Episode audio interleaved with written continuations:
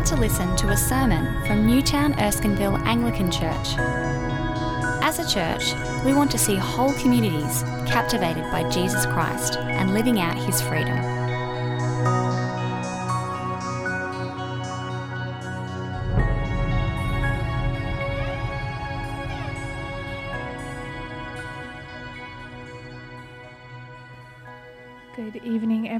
This evening's Bible reading comes from Genesis chapter 4, verses 1 to 16. It's on the handouts you got on the way in or in the Pew Bibles. Adam made love to his wife Eve, and she became pregnant and gave birth to Cain. She said, With the help of the Lord, I have brought forth a man. Later, she gave birth to his brother Abel. Now, Abel kept flocks and Cain worked the soil. In the course of time, Cain brought some of the fruits of the soil as an offering to the Lord, and Abel also brought an offering, fat portions from some of the firstborn of his flock. The Lord looked with favor on Abel and his offering, but on Cain and his offering he did not look with favor. So Cain was very angry, and his face was downcast. Then the Lord said to Cain, Why are you angry? Why is your face downcast? If you do what is right, will you not be accepted? But if you do not do what is right, sin is crouching at your door. It desires to have you, but you must rule over it. Now Cain said to his brother Abel, Let's go out to the field. While they were in the field, Cain attacked his brother Abel and killed him. Then the Lord said to Cain, Where is your brother Abel? I do not know, he replied. Am I my brother's keeper? The Lord said, What have you done? Listen, your brother's blood cries out to me from the ground. Now you are under a curse and driven from the ground, which opened its mouth to receive your brother's blood from your hand. When you work the ground, it will no longer yield its crops for you.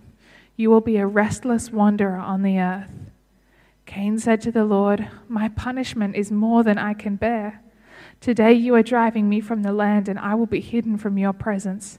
I will be a restless wanderer on the earth, and whoever finds me will kill me. But the Lord said to him, Not so.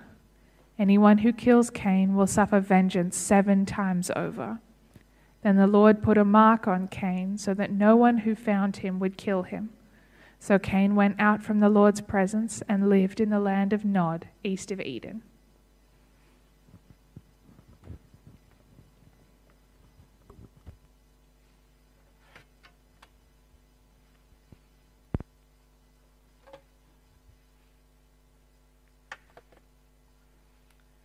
Well, good evening, folks. Uh, let me add my welcome to James's. It's really good to be with you. Um, my name's Andrew. If you're new or visiting, it's just really uh, great that you're here. You're picking up towards the end of a sermon series uh, on the first chapters of the book of Genesis. Um, so that's where we are, but it's not, it's not a bad, bad place to jump in in a lot of ways. Um, as we turn to, to we, we, begin with chapter 4. Um, I'm going to pray again as we think about this kind of really challenging story in a lot of ways. Let's pray. Lord, keep us as the apple of your eye. Hide us in the shadow of your wings. And give us the grace of honesty with ourselves and before you that we may know Jesus. Amen. Um, so, if you want the text, by the way, it's printed in your outlines, and uh, there's also a sermon outline there um, which I think is actually rather a nice outline. So just put that out there at the beginning. Uh, so, as I said, over the past weeks, we've been looking at the stories the Bible tells about the beginning of the world and the beginning of human life. The tragedy is that the story so quickly becomes a tragedy, a story of failure and fall. For the last two weeks, we've been looking at the story of how this failure first came about and how Adam and Eve are expelled from the garden. And it's tempting actually to finish there at the end of chapter 3, feeling maybe that we've kind of seen enough. But the way the book of Genesis tells it, we shouldn't look away just yet. the story of Adam and Eve continues straight on, telling us of the fates of their children. And if we are to really understand what has taken place, we just need to follow the thread a bit further. Well, this week, the story before us, which we've just heard, is a story of two brothers, Cain and Abel, and the first murder. It is a subtle and unsettling story that remains a bit mysterious in some ways, but that also shines a painful light onto the reality of our struggle with evil. We're going to begin uh, tonight just by walking through the story and just trying to take it in. But the substance and the themes of this story also have really fascinating echoes later on in the Bible. And so, after we've taken some time over the story of Cain and Abel, we will let it lead us to two other stories of two brothers as we reflect on what we see here and as we think about our own response. So, that's where we're going. Okay, let's begin then with the first two brothers, Cain and Abel. You know, the story begins surprisingly hopefully. Adam made love to his wife Eve. The Hebrew is literally Adam knew his wife, um, but the more recent English translators obviously thought that was a bit too complicated for us to get. Uh, even though you know she became pregnant, kind of gives away what we're talking about. But uh, anyway, ma- and made love to is actually a euphemism as well. But there you go. And she became pregnant and gave birth to Cain. And she said, it tells us, by the way, I'm not going to put all the words on the screen, so follow along on your sheets as well. Some of them will come up. But and she said, With the help of the Lord, I have brought forth a man. Later, she gave birth to his brother, Abel. It's a hopeful beginning, as I said. Life goes on, and it goes on, it seems, with God in some sense. Eve says, with the help of the Lord. Though Adam and Eve have been driven from the garden, God is still with them. And yet, as we will see, God's relationship with them is not the same.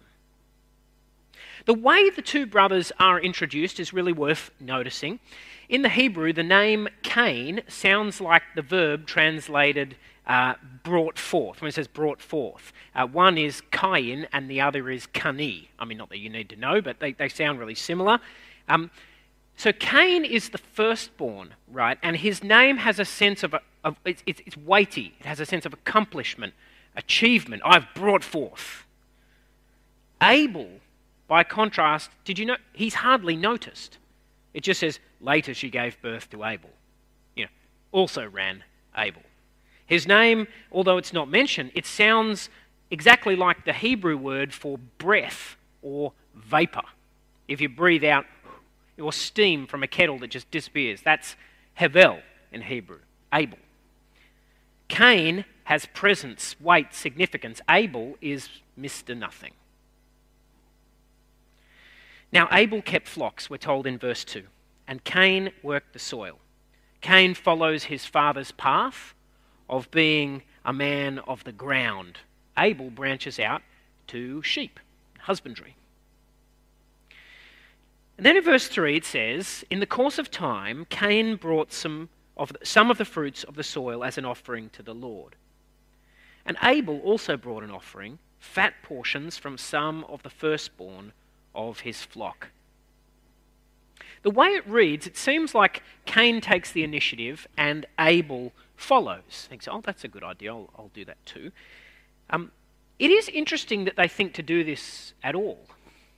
They are still very much seeking, it seems, a relationship with the Lord. God still matters to them. But God does not react equally to their offerings, as we see in verse 4. The Lord looked with favour on Abel and his offering, but on Cain and his offering, he did not look with favour. In the end, it's hard to say why this is. I think there is a clue, actually, in the way the offerings are described. Cain's, it says, was simply some of the fruits of the soil, There's nothing wrong with grain and the fruits of the soil. In the Hebrew sacrificial system, grain offerings are normal and good, so there's nothing wrong with that, but just some of the fruits of the soil. Whereas Abel brought the choicest parts of his flock. It does seem that there was a real difference in the way in which the two brothers approached God, but it's not glaringly obvious. It's not so obvious that anybody could have seen it. And actually, Cain is furious. Cain was very angry, and his face was downcast. Verse 5. Now, I want to pause on that reaction. Um, indeed, the next verse, verse 6, invites us to pause because God repeats the reaction. Then the Lord said to Cain, Why are you angry? Why is your face downcast? Why was Cain angry? I think it must have been a complex knot of emotions, this. Frustration that this, this was his idea. And Abel was a latecomer, and yet Abel was accepted and he wasn't. There must have been also embarrassment and humiliation. His little brother, his little nothing brother, succeeding and him failing. Shame, actually, is the name for that. Shame. Having his failure exposed painfully by the comparison with another's success. I think that's what we see when it says that his face was downcast, or, or another translation puts it, his face fell. Actually, this is familiar stuff. I wonder if there's anybody here who doesn't know some of these feelings of envy and anger and shame and frustration since childhood. I do think envy is another important name for what happens with Cain. His anger acquires a focus. He begins to hate his brother for Abel's success. Let's think about envy for a moment. Aristotle said Envy is pain at the good fortune of others. Immanuel Kant, there's a bit of tour of, you know, Western philosophy here. Immanuel Kant described envy as a sullen passion, great phrase, that tortures oneself and aims, at least in terms of one's wishes, at destroying others' good fortune. And Adam Smith says envy is that passion which views with malignant dislike the superiority of those who are really entitled to all the superiority they possess. These feelings, anger, shame, envy, they put Cain in mortal peril. This is what the Lord shows him in verses 6 and 7. It's on your outline, I'll also put it on the screen. Then the Lord said to Cain, why are you angry? Why is your face downcast? If you do what is right, will you not be accepted? But if you do not do, if you do not do what is right, sin is crouching at your door. It desires to have you, but you must rule over it.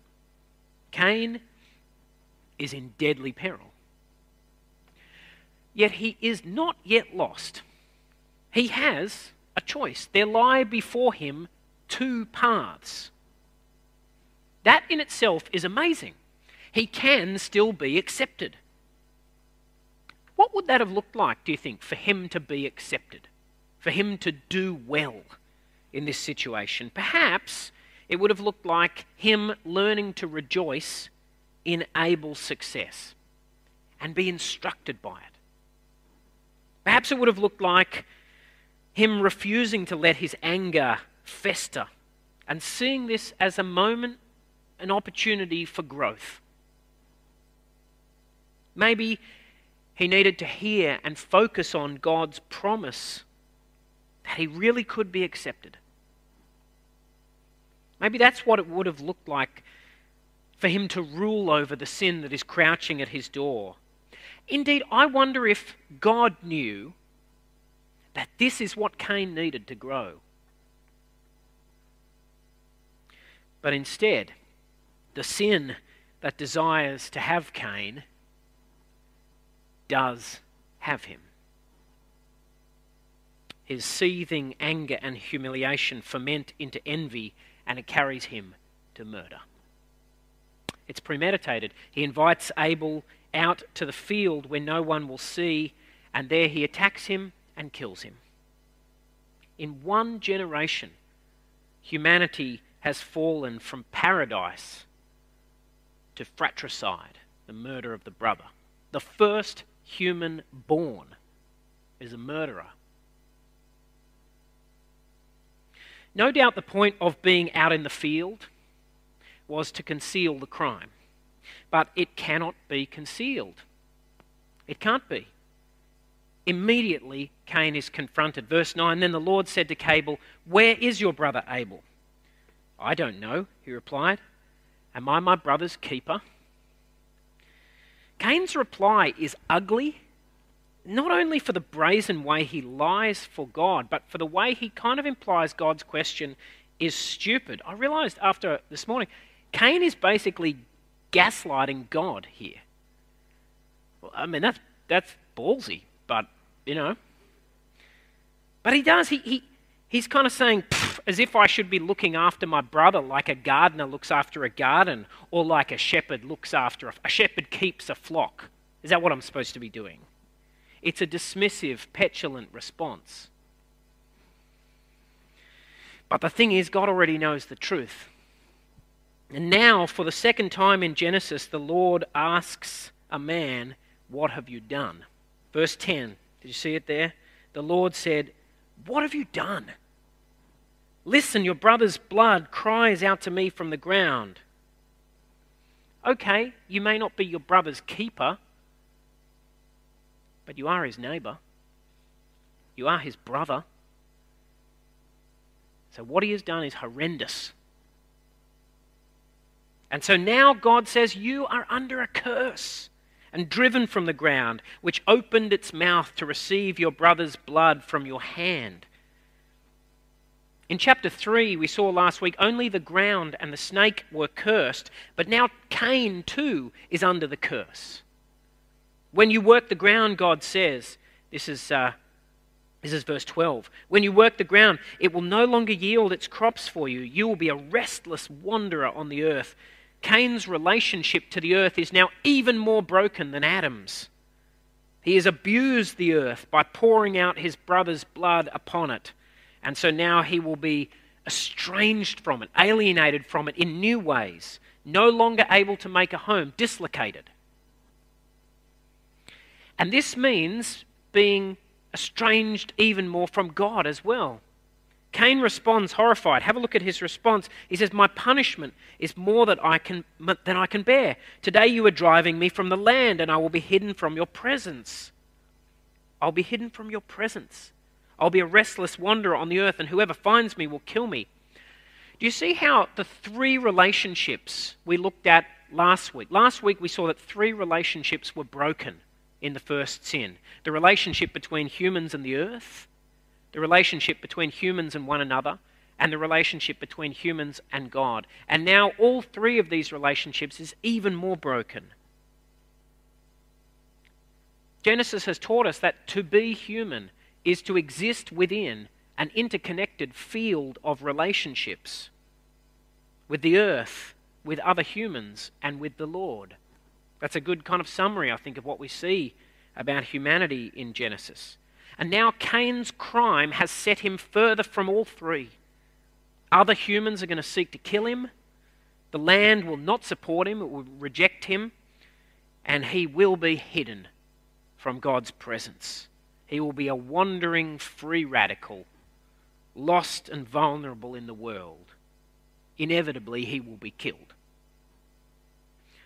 Except that God intervenes to protect him. Verse 15 But the Lord said to him, Not so. Anyone who kills Cain will suffer vengeance seven times over. Then the Lord put a mark on Cain so that no one who found him would kill him. So Cain went out from the Lord's presence and lived in the land of Nod which at Nod is, it just means wandering, east of Eden. Human life is going to go on, sustained now by a guarantee of retribution. It's hard to know what this mark that God gives Cain is, but the way it works seems to be that it signals punishment, retaliation.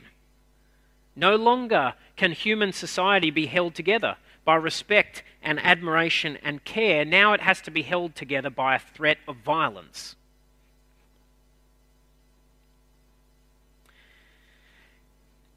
It would be great, wouldn't it? It would be great if we could confidently say that this story has nothing to teach us or to show us. And I doubt that anyone here is a murderer. Although, if you are, you know, stop. But uh, I think you're probably not. But I also doubt anyone here knows, knows nothing at all of the sad, stewing anger we see in Cain, of the viciousness that can burst out of being humiliated, or the malice that grows out of envy. And I doubt that anyone here can say they are not at all frightened by that image of sin crouching at the door.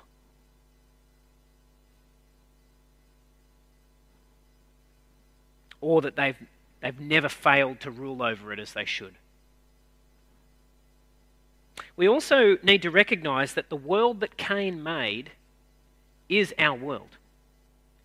It is a world of alienation from the earth, of unsettledness and fear, a world where violence can erupt unexpectedly and is held in check, often only by fear of retaliation. And most of all, it is a world where we are, in all sorts of deep ways, hidden from God's presence.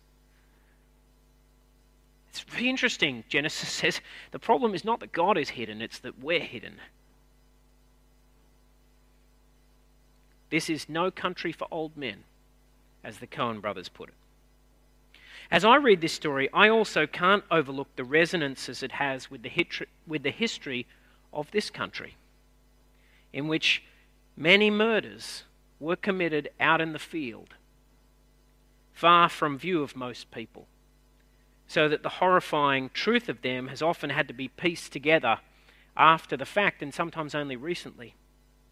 On the frontiers of Australian settlement, right through to my grandparents' lifetime, the ground opened its mouth to receive the blood of Indigenous people murdered and massacred. This story makes me expect that that legacy will still haunt us The story of Cain is not meant to show us how things are all the time, right? Mostly, people are better than this. I mean, we all know that. But it is meant to show us the way things have been and are sometimes. And it shows us some of the wreckage that we have to wrestle with. It shows us paths that have opened up within our world that should have remained closed forever. And that we now have to reckon with. It shows us that we are, if we're honest, lost in a far country, away from the Lord's presence in a land of wandering east of Eden. Jesus also told a story once about two brothers, an older brother and a younger brother. You can read the story, and I hope you will, in Luke chapter 15, Luke's Gospel, chapter 15. Now, on the surface, these two stories seem really different. In Jesus' story, it's the younger son who is the, the wayward one. He takes his father's property, he says good riddance, and he leaves to go and live a life of pleasure and excess. And the older son in Jesus' story is the obedient, responsible, righteous one, always doing what his father asks. Yet beneath this surface, these two stories of two brothers have a lot in common. Because at the heart of both of them is envy. The older son in Jesus' story shows the same envy and anger we see in Cain. envy and anger in the end at the father's love for the younger son that seems so gratuitous and unequal. Listen to how Jesus describes the older son hearing the news that his brother has been restored. Meanwhile, the older son was in the field. When he came near the house, he heard music and dancing, so he called one of the servants and asked him what was going on. Your brother has come, he replied, and your father has killed the fattened calf because he has him back safe and sound. The older brother became angry and refused to go in. Do you hear the echoes of the story of Cain and Abel? The older brother out in the field. The sense of outrage at the younger brother's success. How like Cain that last phrase is. He became angry and his face fell. Now, Jesus told this story for a reason. He told it, Luke tells us in chapter 15, first couple of verses, he told it after the religious leaders of his day expressed indignation that he was welcoming sinners and tax collectors. Jesus did that. He welcomed people who were known as sinners and tax collectors, and the religious leaders got angry, and Jesus told this parable in response. And the story is meant to explain why he is extending welcome to those who have gone astray. But it's also meant to call out those who were protesting, who were objecting, by showing them that their reaction is ugly. It's not actually very far from Cain. But this resonance with the story of Cain and Abel leads us to deeper things even than this. Because the ministry of Jesus was not just about welcoming the wayward back, it was also about going to get them. In the same set of teachings in Luke's Gospel, Jesus likened himself to a shepherd who would go after one lost sheep in a hundred until he found it. Elsewhere, he called himself the Good Shepherd who lays down his life for his sheep. After welcoming one tax collector back into fellowship, Jesus declared that the Son of Man came to seek and to save the lost. Do you hear the echoes again of the story of Cain and Abel? Am I my brother's keeper? asked Cain. I am, said Jesus. I am. Jesus was the shepherd of his brothers. The older brother who, rather than being consumed by envy and anger at the utterly undeserved affection God continued to have for his wayward people, rather than being consumed by that, Jesus gave himself fully to their restoration he was the older brother who, rather than scorning his younger brother lost in a far country, he went into the far country to get him. And you know, sin crouched at Jesus' door too. But he ruled over it. He ruled over it and filled his heart with compassion rather than envy. And in the end, he allowed himself to be murdered for the sake of winning his brothers back. The story of Cain and Abel shines a light again on the majesty of Jesus and how he carved open a new way by his own faith and love and at the cost of his own life. Well, where does that leave us today? Well, to finish, I want to take us to one last story of two brothers, but not this time brothers by blood, but brothers through faith in Jesus, two disciples, Peter and John. The story is told in the last chapter of John's Gospel, John chapter 21, where we see Jesus restore Peter after Jesus has been raised from the dead. Uh, you may remember that Peter failed Jesus terribly when he was arrested. He denied three times that he even knew him. But at the end of John's Gospel, Jesus restores people, wonderf- uh, Peter, Peter, he restores Peter wonderfully by asking him three times if he loves him. And after Peter answers each time, Lord, you know that I love you, Jesus says, Feed my sheep. After the last time he says this, though, Jesus goes on in these words. Have a look at them. Very truly, I tell you, when you were younger, you dressed yourself and went where you wanted. But when you are old, you'll stretch out your hands, and someone else will dress you and lead you where you do not want to go. And John tells us then that Jesus said this to indicate the kind of death by which Peter would glorify God. And then he said to him, Follow me. Jesus tells Peter that he is calling him to a service, a discipleship that will end in his death. He must feed the sheep and then follow him to death. And what is amazing is what comes next. Here is how the very next verse goes on.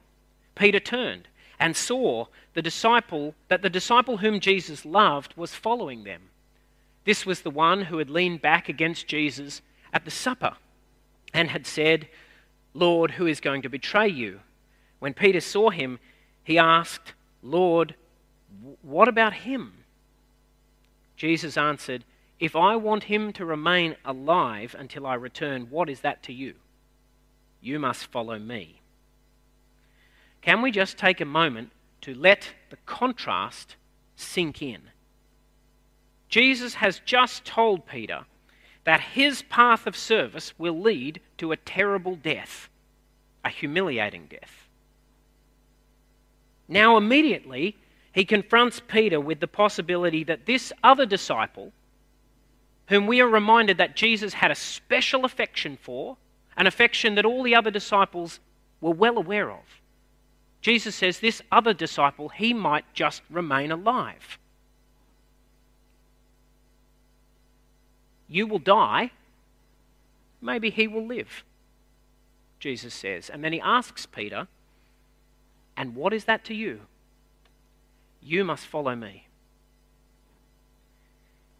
Can you feel the mortal danger that Peter is in at this moment? The sins of Cain, of anger and envy, they are crouching at his door and they desire him. They want to have him. They want to consume him, to fill his heart with bitterness and rage and despair. But they don't. They don't. They don't win. Peter was able somehow to let go of envy and anger and just accept this difference in calling. And he took up his task and fulfilled it. And in the end was taken to death.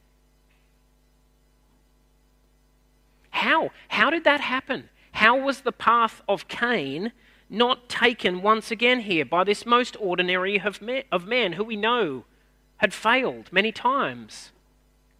How did it happen? The answer must be it can only be that Peter saw very clearly who it was who had called him to follow. He saw Jesus and he loved him more. He knew that Jesus had loved him, had shown him unimaginable grace. And so Jesus was enough for him, even in the face of the temptation to envy his brother.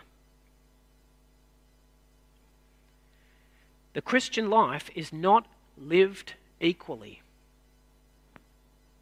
Jesus calls us each to follow him in a different way.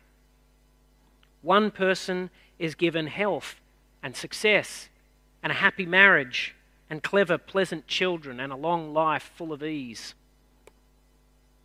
Another follows Jesus wrestling with tragedy or injury or autism. Another would love to marry but cannot. Another is beset by unwanted desires. Another loses a child or a partner or a parent or a friend. One person's experience of church is full of kindness and grace.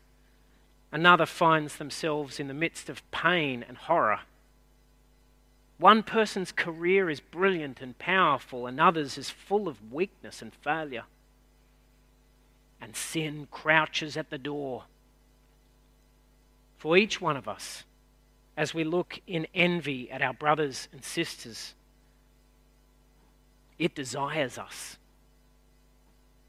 And the Lord speaks to each of us as he speaks to Cain you must master it. And by God's grace, we can. Not perfectly, not without hiccups and stumbles, and only in the strength of God's Spirit. But we can. Because Jesus has already mastered it. And he gave himself for our forgiveness. And he is the one who calls us, Come, follow me. And when he says to us, when he says to us, if I wish it to be like this for this or that person, what is that to you? What is that to you? We can trust him and we don't need to envy because we know that he loves us. And with that love, we have everything. I want to urge us all, friends, in the midst of our world that is scarred by the sins of Cain.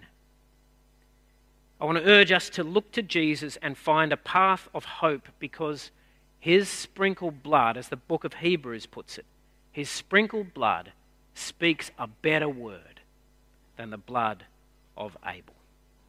Amen. I'm going to pray.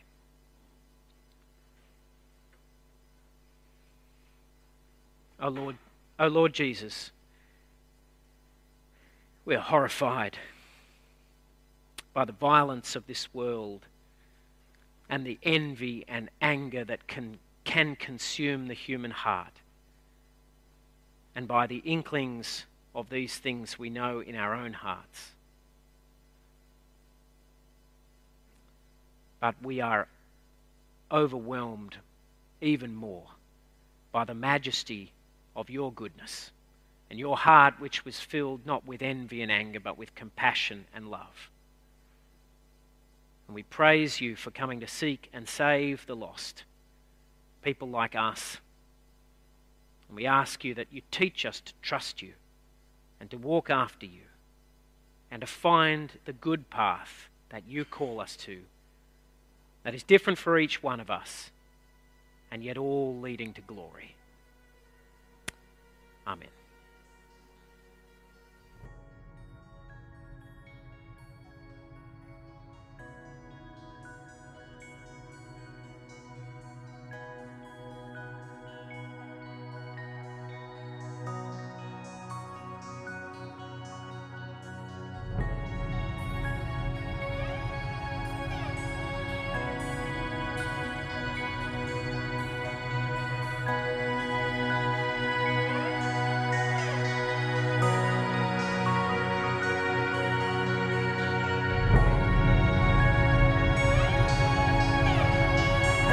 For listening to the Newtown Erskineville Anglican Church podcast. For more audio content and information about our church, please visit neac.com.au.